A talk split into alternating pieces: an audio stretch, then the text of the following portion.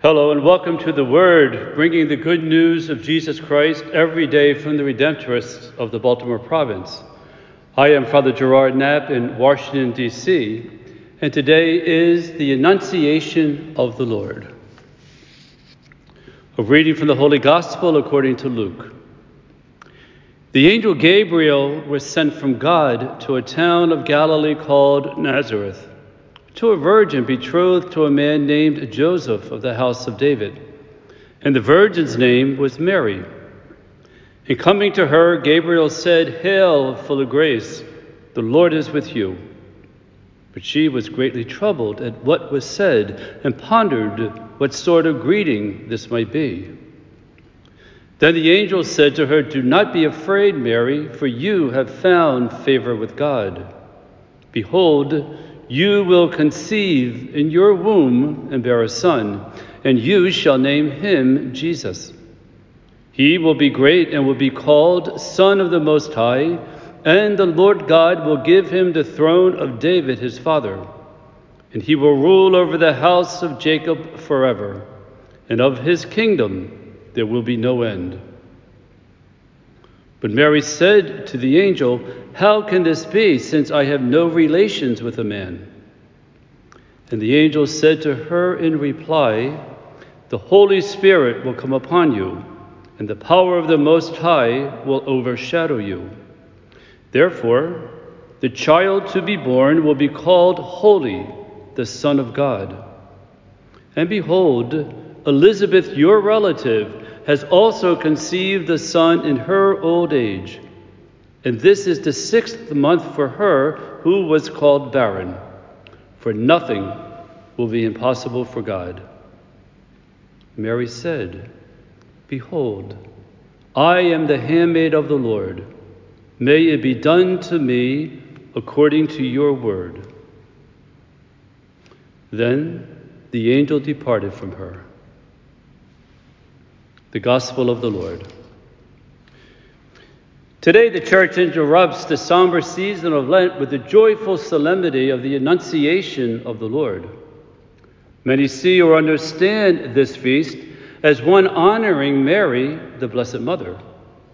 Although she does play a most pivotal role in the Annunciation, this event actually centers on the love and the presence of God.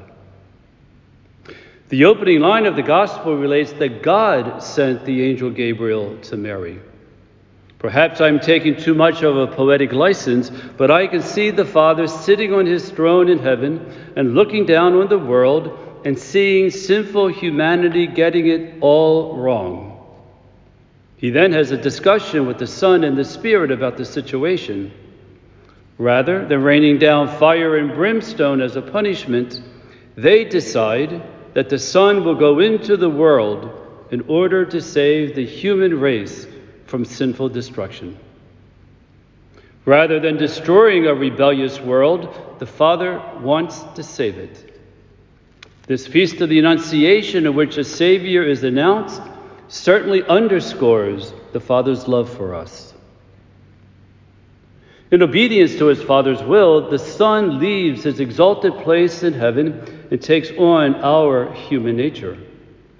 As St. Paul writes in his letter to the Philippians, Christ Jesus, who, though he was in the form of God, did not regard equality with God something to be grasped. Rather, he emptied himself, taking the form of a slave, coming in human likeness, and found human in appearance, he humbled himself, becoming obedient to death, even death on a cross.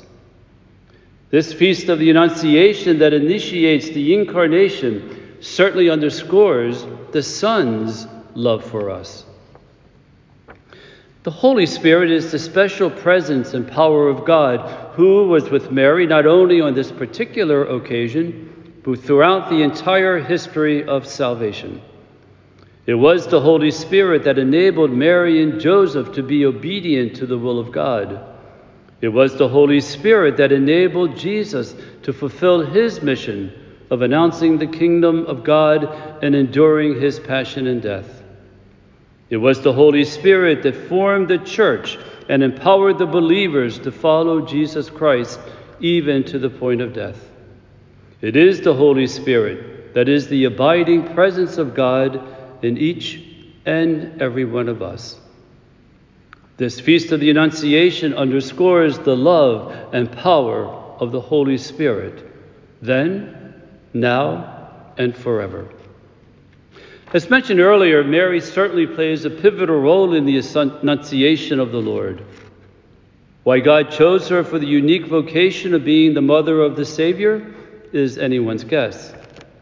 Although God did choose her, Mary still retained her free will.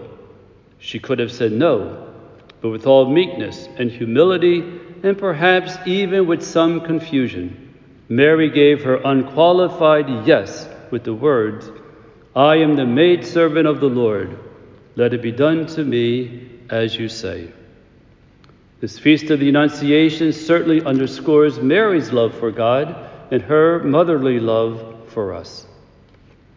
As we celebrate the Annunciation of the Lord, let us thank God the Father for loving us so much that he sent us a Savior.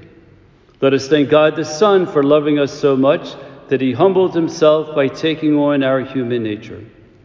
Let us thank God the Spirit for loving us so much through his abiding presence, not only to Mary, but to all of us.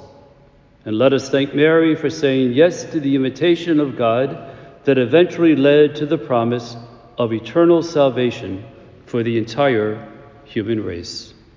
Amen.